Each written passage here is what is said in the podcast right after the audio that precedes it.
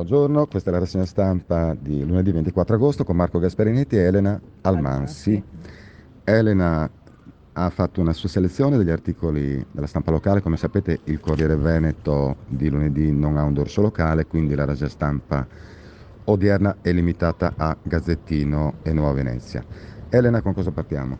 Beh, ho trovato interessante eh, questo articolo sulla nuova che parla del voto nelle municipalità escluse sette liste. Escluse. Ecco, escluse.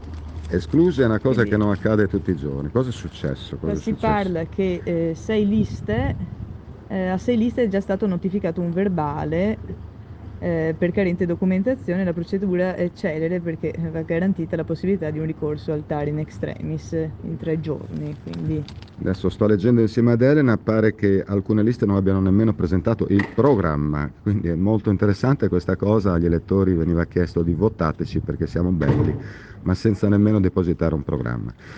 Ecco, unica precisazione, questa esclusione eventuale di alcune liste riguarda solo le municipalità, quindi per le elezioni comunali allo stato attuale non risultano eh, diciamo esclusioni di liste o di candidato sindaco e come si diceva ieri avremo quindi nove candidati sindaco esattamente come nel 2015.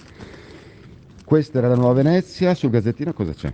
nel Gazzettino, a parte riprendere questa notizia, un'altra che balza agli occhi eh, è questa che dice che autorità della laguna, i tecnici, chiarire subito le competenze. Qui si parla di competenze riguardo a eh, comunque anche la questione Mose.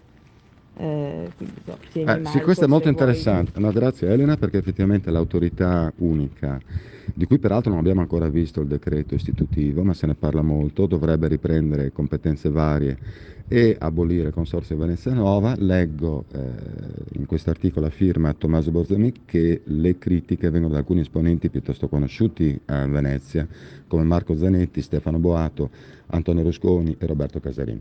Quindi lettura consigliata sicuramente a pagina 7 del dorso locale del Gazzettino. Cos'altro vogliamo dire? Auguriamo buona giornata dopo il marubio di ieri sera eh, che a Sperando che Verona. nessuno si sia rovesciato nel ritorno a casa dopo appunto le prime avvisaglie di temporale il ritorno a casa soprattutto per le piccole imbarcazioni è stato veramente veramente duro. Ecco, quindi Elena, tu che consigli daresti a chi si muove in barca in queste domeniche post Ferragosto, diciamo, in cui le, precipita- le precipitazioni intense non sono infrequenti, sappiamo che può succedere, che consigli daresti?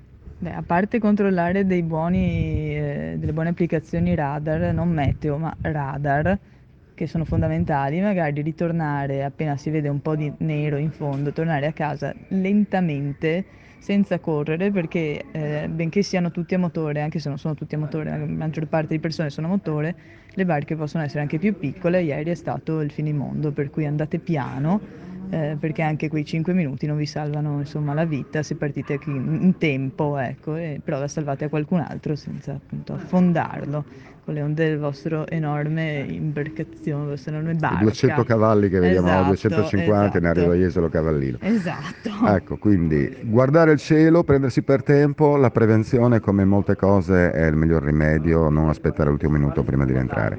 Grazie mille Elena e con questo abbiamo chiuso la rassegna stampa odierna. Grazie. Auguriamo buona giornata a tutti, a domani.